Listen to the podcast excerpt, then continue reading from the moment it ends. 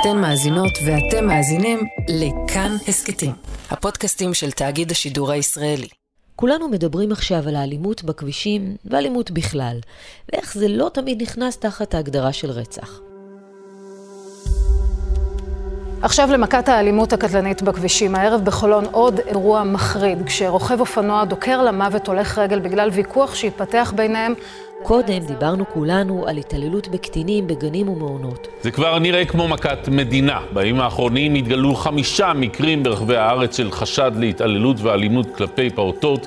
מעצרן של... ועוד קודם דיברנו כולנו על תאונות פגע וברח. זו כבר מכת מדינה. חגי גולדשטיין, עוד לא בן 16, נהרג בתאונת פגע וברח בירושלים רק בשבוע שעבר. הנהג הפקיר אותו על... המשותף לכולם, הכותרת הזאת, מכת מדינה, וגם הטענה שבתי המשפט לא מענישים מספיק בחומרה. אם רק היו עושים זאת, אם אנשים היו נשלחים ליותר שנים בכלא, הייתה פחות פשיעה. אז כמו שאומרים, יצאנו לבדוק. האם הענישה בישראל היא מקילה באמת, או מחמירה בכלל, ולמה? ואיך קובעים עונש לעבירה? וגם כמה הדעה שלנו כציבור משפיעה על העונשים. ספוילר, היא משפיעה.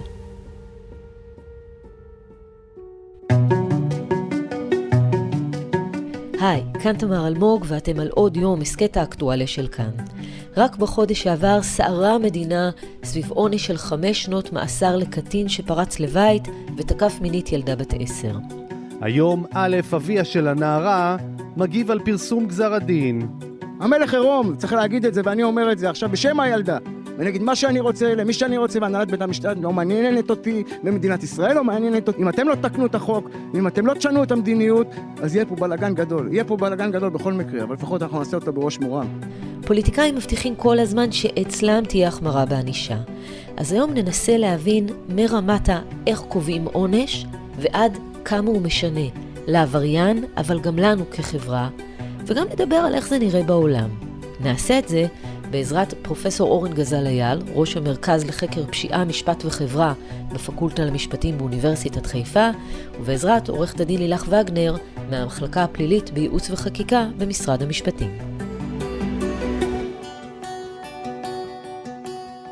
עורך הדין לילך וגנר, שלום. שלום. את, אתם במשרד המשפטים שותפים לעבודה הזאת של יצירת החוקים ושל העונשים. אז תספרי לנו איך קובעים ענישה, לפי מה מתמחרים, איזו עבירה שווה כמה שנים בכלא. אה, שאלה מצוינת. ענישה היא תורה בפני עצמה. בראש ובראשונה, כשקובעים בישראל עונשים, עושים את העונש המרבי. זאת אומרת, מה המקסימום שעבריין שעושה את העבירה הזאת בנסיבות הכי חמורות יקבל. אה, כי העונשים אצלנו הם, הם עונשי מקסימום. הגובה של העונש והסוג שלו, האם זה יהיה מאסר, האם זה יהיה קנס, תלוי מאוד בפגיעה בערך המוגן. ואנחנו מנסים שתהיה התאמה במידת האשמה. גם בין התיוג של העבירה של העבריין, וגם בעונש בצד העבירה. ככל שהפגיעה יותר חמורה והערך הוא ערך יותר חשוב, כמו למשל אה, חיי אדם, אז אנחנו אה, נרצה לראות עונשים חמורים בצד אה, העבירות מהסוג הזה. והעונשים במדינת ישראל חמורים מספיק? את שואלת משהו שמאוד מתקשר למה שאני עושה ביומיום. חוק העונשין שלנו, החלק של העבירות, הוא יחסית מיושן, הוא עתק ברובו מהמנדט, ואחד הדברים שאנחנו מנסים לעשות במחלקה שלי, זה לעבור את חוק העונשין פרקים פרקים ולעדכן אותם. מכל הבחינות, גם בהתפתחויות טכנולוגיות שלא באות לידי ביטוי, גם אה, בניסוח של העבירות שהן יהיו כלליות יותר, וגם בעונשים.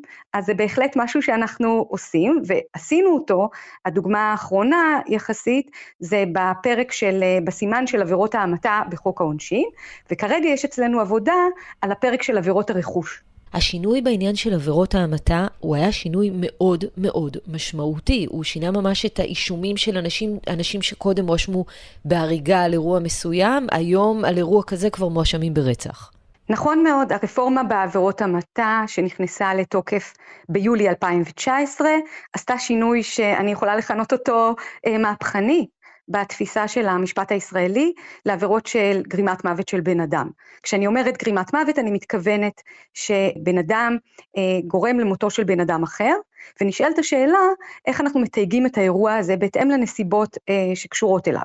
אם הוא עשה את זה במצב שבו הוא לא היה מודע בכלל לנסיבות של גרימת המוות, אבל אדם מן היישוב בנעליו היה מודע לכך, אנחנו בגרם מוות ברשלנות שהיא יחסית עבירה קלה. בעבירות של המודעות, שבן אדם יודע יפה מאוד מה הוא עושה ומבין את ההשלכות של המעשים שלו, החלוקה בעבר הייתה בין עבירת ההריגה, שכללה אגד מאוד גדול של אה, מקרים של גרימת מוות, ועבירת הרצח, שכללה מקרים מאוד קונקרטיים של אה, גרימת מוות, והעונש בצידה היה מאסר עולם חובה. בעוד שהעונש בצד העבירת הריגה היה 20 שנה.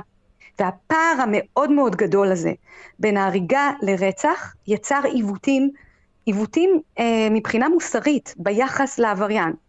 אני זוכרת שיחות שלי עם משפחות אה, אה, נרצחים ונרצחות, שממש כאב להם התיוג של הבן אדם שפגע ביקיריהם כמישהו שביצע הריגה. הם אמרו, הוא רוצח לכל דבר ועניין. בן אדם שגרם למשפחה שלנו את העצב, את הסבל הזה, יואשם במה שהוא באמת עשה, ולא עם הקלות, שהרוצח יעמוד על גזר דינו. ובנושא הזה הרפורמה באמת עשתה מהפכה, כי היא יצרה עבירה שקוראים לה רצח, והיא מאגדת בתוכה התנהגויות גם של מישהו שמתכוון לגרום למוות של מישהו אחר, וגם שמישהו שהוא אדיש לחייו של אותו קורבן. הוא פוגע בו, הוא יודע שהבן אדם הזה עשוי למות בגלל ההתנהגות, ופשוט לא אכפת לו אם כתוצאה מהמעשים הבן אדם ימות או יחיה. הוא פשוט אדיש. לפי מה שאת מתארת, להלך הרוח של הציבור או של הקורבנות או משפחות הקורבנות, יש השפעה מאוד גדולה. אני מסכימה. אני חושבת שגם המחוקק וגם בתי המשפט צריכים לתת ביטוי להלך רוח ציבורי. זה אומנם לא דבר אה, אה, שלא צריך לחשוב עליו עמוקות ולראות שהוא תואם עקרונות של המשפט הפלילי, כי יש גם הלכי רוח שהם נובעים מאולי חוסר היכרות מעמיקה עם הנושא, או מסוגים שונים של פופוליזם, אבל כן צריך לתת ביטוי אה, לנושא של האשמה. והרבה פעמים הציבור משקף איך נראית מידת האשמה בקרב הציבור. ובאמת מקרים כאלה של רצח על כלום ושום דבר. הדוגמה המובהקת uh, לנושא הזה זה הרצח של אריה קרפ בחוף הים uh, uh, של תל אביב בשנת 2009. הבן אדם הלך עם משפחתו לטייל בטיילת. ניגשה אליו חבורה, והחבורה הזאת התחילה ככה להעיר הערות לגבי הבת, והאירוע נגמר בכך שהם היכו אותו באכזריות אה, אה, למוות, כולל כשהוא היה מוטל על הרצפה והם דרכו לו על הראש. זה באמת מקרה מאוד מאוד מזעזע. ובית משפט, לפני הרפורמה, קבע שהם היו אדישים לחיים שלו, הם לא באמת רצו שהוא ימות. אה, אפילו הוא קם וברח מהם והם לא רדפו אחריו. זאת אומרת, הם לא היו נחושים לגרום למותו, אבל הם היו אדישים, והם הורשעו בעבירת הריגה. והתחושות הקשות בציבור אה, לנושא הזה, שזה לא מגלם את האירוע, האירוע הזה זה רצח. אולי לא רצח בדרגה החמורה ביותר, אבל רצח. הזילות של החיי אדם שבאה לידי ביטוי בהתנהגות הזאת של האנשים, כן צריכה לעורר אצל המחוקק רצון לרפורמה. וזה באמת מה שקרה, והיום התנהגות כזאת אה, נכללת בעבירה הזאת שתיארתי כעבירת הרצח הבסיסית, עבירה שהעונש המרבי שלה הוא מאסר עולם. ואז בית משפט יכול לתת ביטוי גם בתיוג וגם בעונש הרבה יותר חמור מפעם, שאני מזכירה שזה היה 20 שנה, אה, לעובדות הקשות האלה ולפגיעה החמורה בחיים של הבן אדם.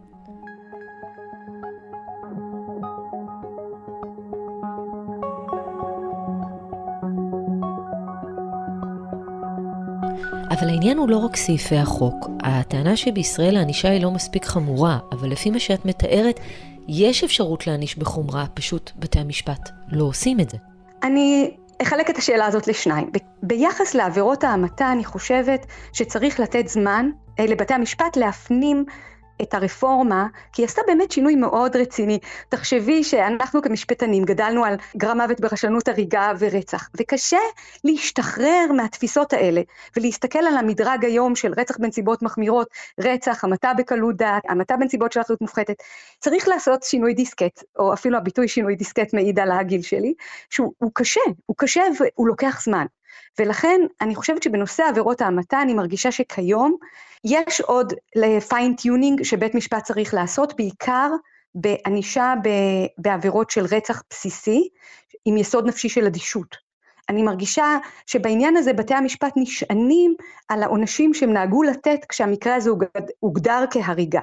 אז הם מגדירים את זה היום כרצח, אבל הענישה היא יותר דומה לענישה של עבירת ההריגה, והיא לא מבטאת את החומרה המיוחדת שהמחוקק רצה לתת להתנהגויות האלה במסגרת עבירת הרצח הבסיסי. אני אתן דוגמה מהתקופה האחרונה. היה אירוע מאוד מאוד חמור, רצח של הומלס. ההומלס הזה התגורר בבניין מגורים, אה, הוא פלש למסדרון שם, והוא היה אפילו עושה את צרכיו, וזה עורר אנטגוניזם מאוד גדול מהדיירים, ובאמצע הלילה אחד הדיירים יצא לגרש את ההומלס, והוא גירש אותו וההומלס הלך.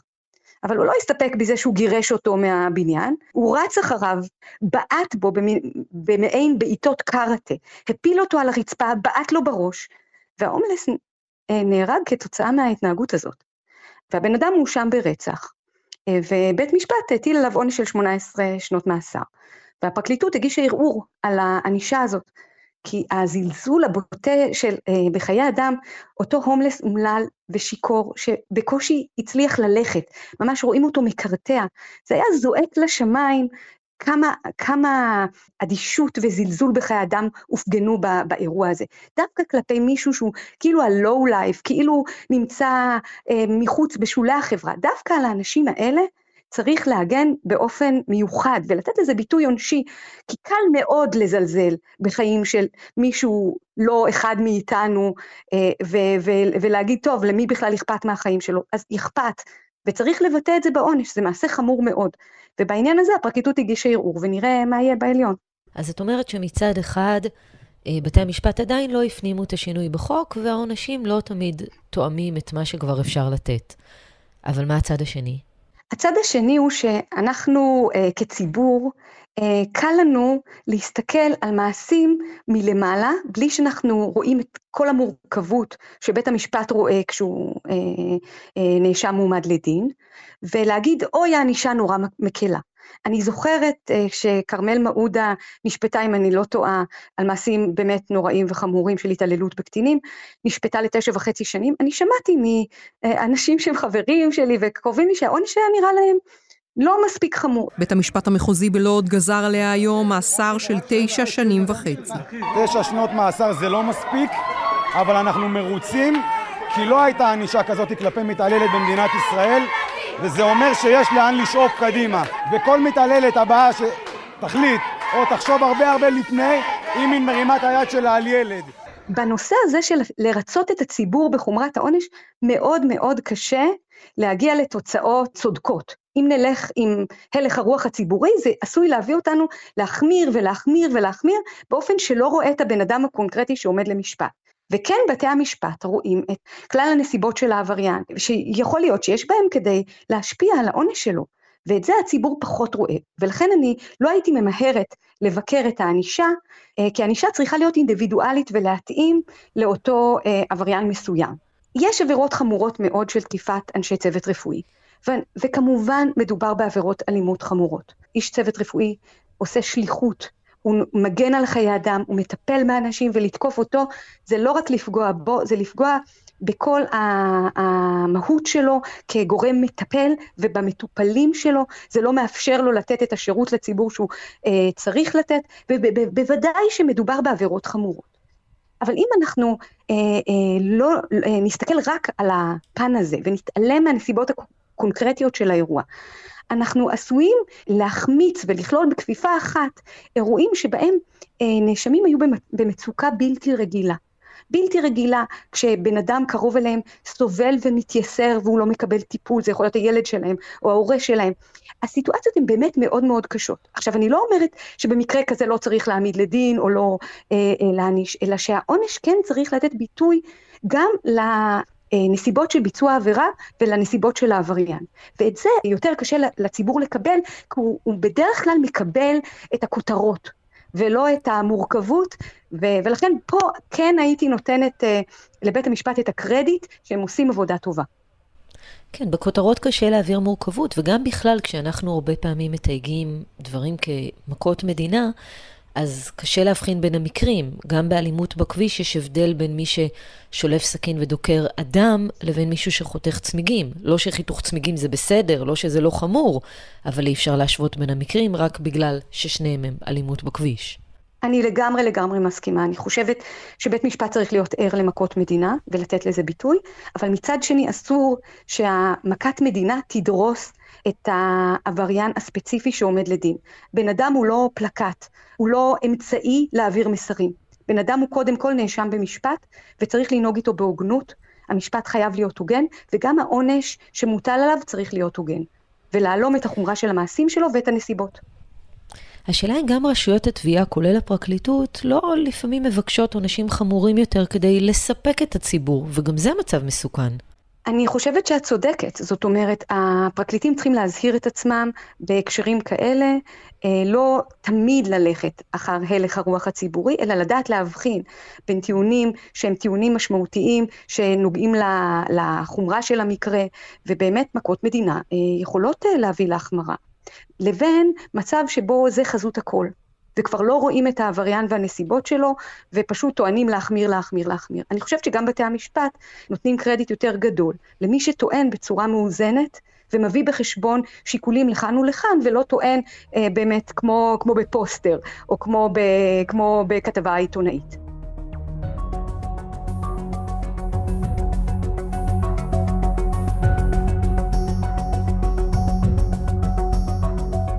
עורכת הדין לילך וגנר, תודה רבה לך שהיית איתנו. בשמחה.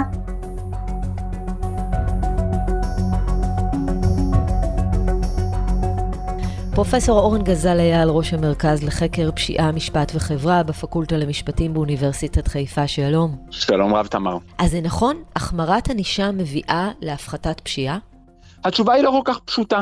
נהוג לחשוב שהחמרת ענישה מקדמת הרתעה. גם בתי המשפט כל הזמן משתמשים בטיעון הזה של הרתעה כדי להחמיר בענישה. אבל רוב המחקרים בתחום הזה מראים דווקא שאין השפעה משמעותית של הענישה, של רמת הענישה, על ההרתעה הכללית. זאת אומרת, זה שמטילים עונש של, לא יודע, ארבע שנות מאסר במקום שנתיים, לא באמת גורם לאנשים לבצע פחות עבירות. מצד שני, יש כנראה להחמרת הענישה במקרים מסוימים השפעה אה, חיובית על הפשיעה, דהיינו, היא מובילה לצמצום הפשיעה, באמצעות הרחקת אנשים מסוכנים מהחברה. כשאדם הוא אדם מסוכן והוא נמצא בחוץ, אז אם הוא נמצא בכלא, יש סיכוי גדול שהוא לא יבצע עבירות, לפחות לא יבצע עבירות מחוץ למתקן הכליאה. אז במובן הזה, ההחמרה יכולה לסייע לצמצום הפשיעה. אבל יש גם צד שני לסיפור, כי כשאנשים נכנסים לכלא, פעמים רבות זה כשלעצמו גורם להם להיות יותר עבריינים. אז השאלה היא שאלה מסובכת, והתשובה היא לא פשוטה, וכנראה יש מקרים מסוימים שהחמרת הענישה תוביל לצמצום פשיעה, ובמקרים אחרים דווקא תוביל לתוספה הפוכה, דהיינו היא תגביר את הפשיעה. אתה אומר שדווקא הרבה פעמים כניסה לכלא יכולה להביא אדם שנכנס אליו שהוא לא עבריין, והוא יצא ממנו כן עבריין. נכון, לגמרי, מחקרים מראים את זה בצורה מאוד ברורה, שהניתוק של האדם מהחברה ומהסביבה שלו, הרבה פעמים הופך אותו לעבריין, מכל מיני סיבות. ראשית, מכיוון שהוא מאבד את היכולת להשתכר בחוץ, דהיינו, הרבה פעמים פיטרו אותו מהעבודה ברגע שהוא נכנס לכלא, ולכן אה, הרבה יותר קשה לו להשתכר באופן חוקי. שנית, מכיוון שהוא מאמץ הרבה פעמים דפוסי חשיבה עברייניים ברגע שהוא נמצא בכלא, בגלל שהוא נמצא בתוך סביבה עבריינית. שלישית, אפילו הכלא נראה לו פחות נורא לפעמים כשהוא נכנס בפעם השנייה, ולכן הוא גם קצת פחות מפחד אה, להיתפס ולהיאסר. אגב, תמר, צריך גם לזכור שעלות החזקתו של אסיר או עציר בבתי הכלא בישראל היא כרבע מיליון שקל לשנה. בסכום הזה של רבע מיליון שקל לשנה אפשר לעשות המון פעולות שיצמצמו את הפשיעה הרבה יותר מאשר החזקת עוד אנשים בבתי הכלא. עכשיו, זה תלוי כמובן באיזה סיטואציות. אם מדובר על עבריינים מאוד מסוכנים, אז הכליאה בעיקר תשפיע על הרחקתם מהחברה. אבל בואי נחשוב על... תופעה שקורית בזמן האחרון, והיא ההחמרה המאוד ברורה עם עברייני נשק. בחברה הערבית הרבה פעמים מקובל להחזיק נשק להגנה עצמית בצורה לא חוקית. לפעמים גם משתמשים בנשק הזה בחתונות, במסיבות.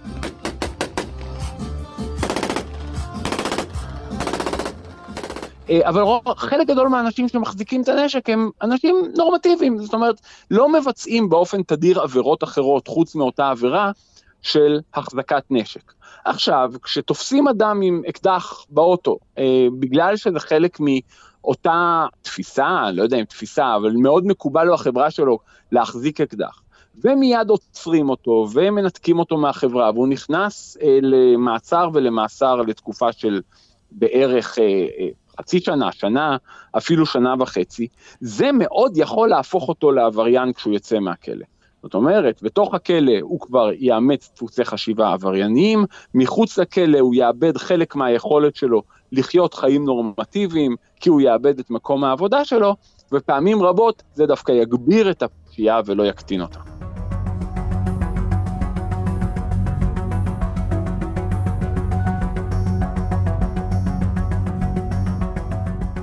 אז אם אנחנו מסכמים את כל מה שאמרת עד כה, אז מצד אחד, החמרת ענישה לאו דווקא משפיעה על הרתעה, כי אנשים לא חושבים שיתפסו אותם, כי הם לא באמת יודעים מה רמות הענישה, וכי זה כמובן תלוי בתיק. ומצד שני, אתה אומר, גם בתי כלא יכולים להביא להחרפת אה, הפשיעה, אז מה כן הפתרון?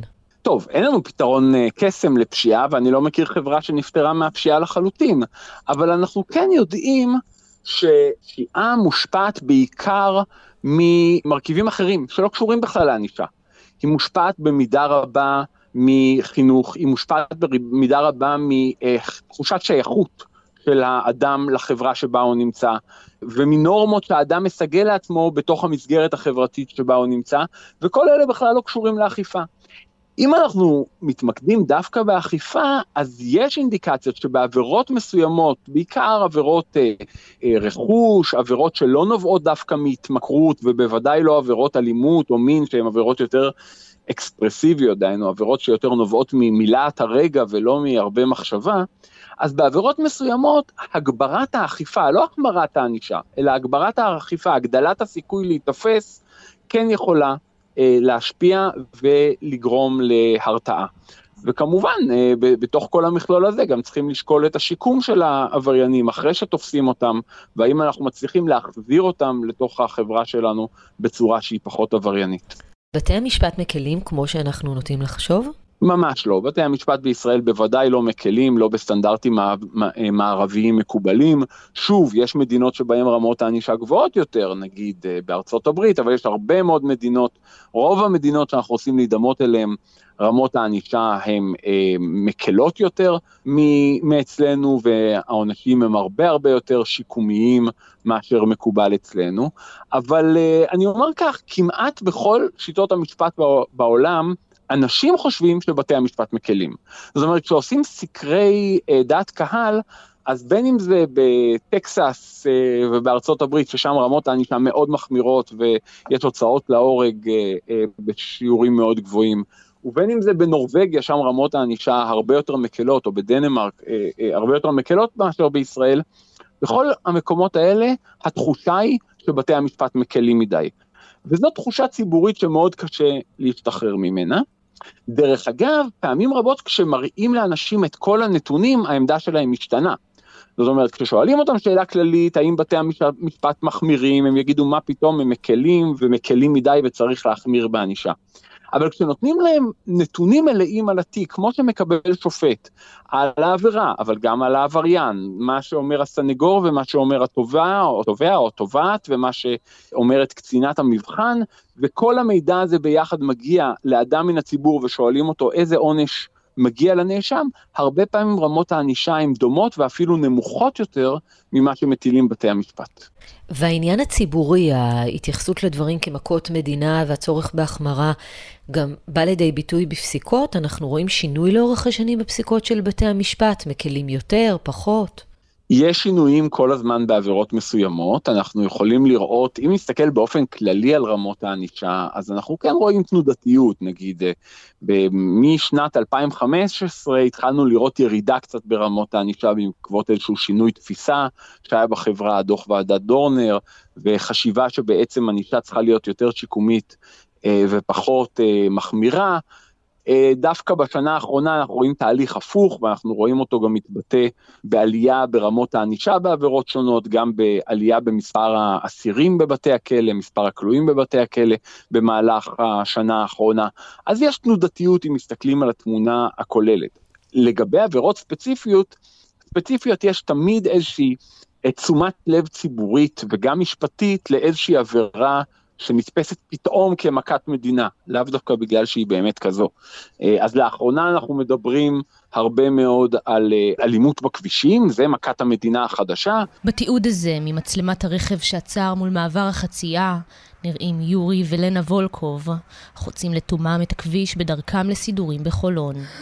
הבן אדם הזה כנראה זה לא בא לו טוב בעין, מפה לשם אבא שלי מזיז את אמא שלי אחורה, הבן אדם מוציא פשוט סכין נשלפת, דוקר אותו בלב, ו... ופשוט נעלם. אם נלך אחורה קצת, אז, אז זה יהיה עבירות נשק, אם נלך עוד קצת אחורה, זה אלימות כנגד זקנים הייתה תקופה שזאת הייתה נתפסת מכת מדינה. תאונות פגע וברח לפני בערך כעשור נתפסו כמכת מדינה, וזה לא בגלל שהם באמת הפכו להיות מכת מדינה באותה תקופה, כן? זה פשוט כי היה איזה מקרה אחד מאוד חמור שגרם לתשומת לב ציבורית אה, לאותה עבירה, ואז הרבה מאוד מקרים צפו ועלו בתקשורת, וזה פתאום נראה היה לאנשים שהעבירה הזאת הופכת להיות הרבה יותר נפוצה. לפי מה שאתה אומר, גם זה לא שיש באמת יותר אלימות, אלא שפשוט יש יותר מודעות? נכון. אין כמעט יותר אלימות, אם מסתכלים על רמות האלימות בחברה מלפני חמש שנים נגיד והשנה, אז בערך אותו מספר עבירות ביחס לגודל האוכלוסייה, היו שנים שהייתה קצת ירידה, השנה האחרונה הייתה קצת עלייה, אבל אנחנו מדברים בשיעורים מאוד מאוד קטנים, רמות האלימות הן יחסית יציבות לאורך השנים, אבל התפיסה הציבורית היא כאילו רמו, היא שרמות האלימות הולכות ועולות, בגלל האופן של סיקור תקשורתי, אנשים לא יושבים עם הסטטיסטיקות כשהם מגבשים עמדות. פרופסור אורן גזל אייל, תודה רבה לך. תודה רבה, תמר, להתראות. תודה שהאזנתן והאזנתם לעוד יום. עורכים יותם רוזנבלד ודניאל אופיר, עיצוב קול ומיקס אלעד זוהר, ביצוע טכני שמעון דוקרקר, בצוות עוד יום גם בר נחמיאס. היה לכם מעניין? קדימה, תשתפו את הפרק. אם אתן מאזינות או מאזינים לנו בספוטיפיי או אפל פודקאסט, נשמח אם תיתנו לנו דירוג גבוה. הערות על מה שאמרנו אפשר לכתוב בקבוצת כאן הסכתים בפייסבוק, גם בחשבון שלי בטוויטר או בפייסבוק. פרקים חדשים של עוד יום עולים בימים ראשון, שלישי וחמישי. את כולם, וגם הסכתים נוספים מבית כאן, תוכלו למצוא בכל מקום שבו אתן מאזינות ומאזינים להסכתים, או באתר שלנו. כאן תמר אלמוג, נשתמע.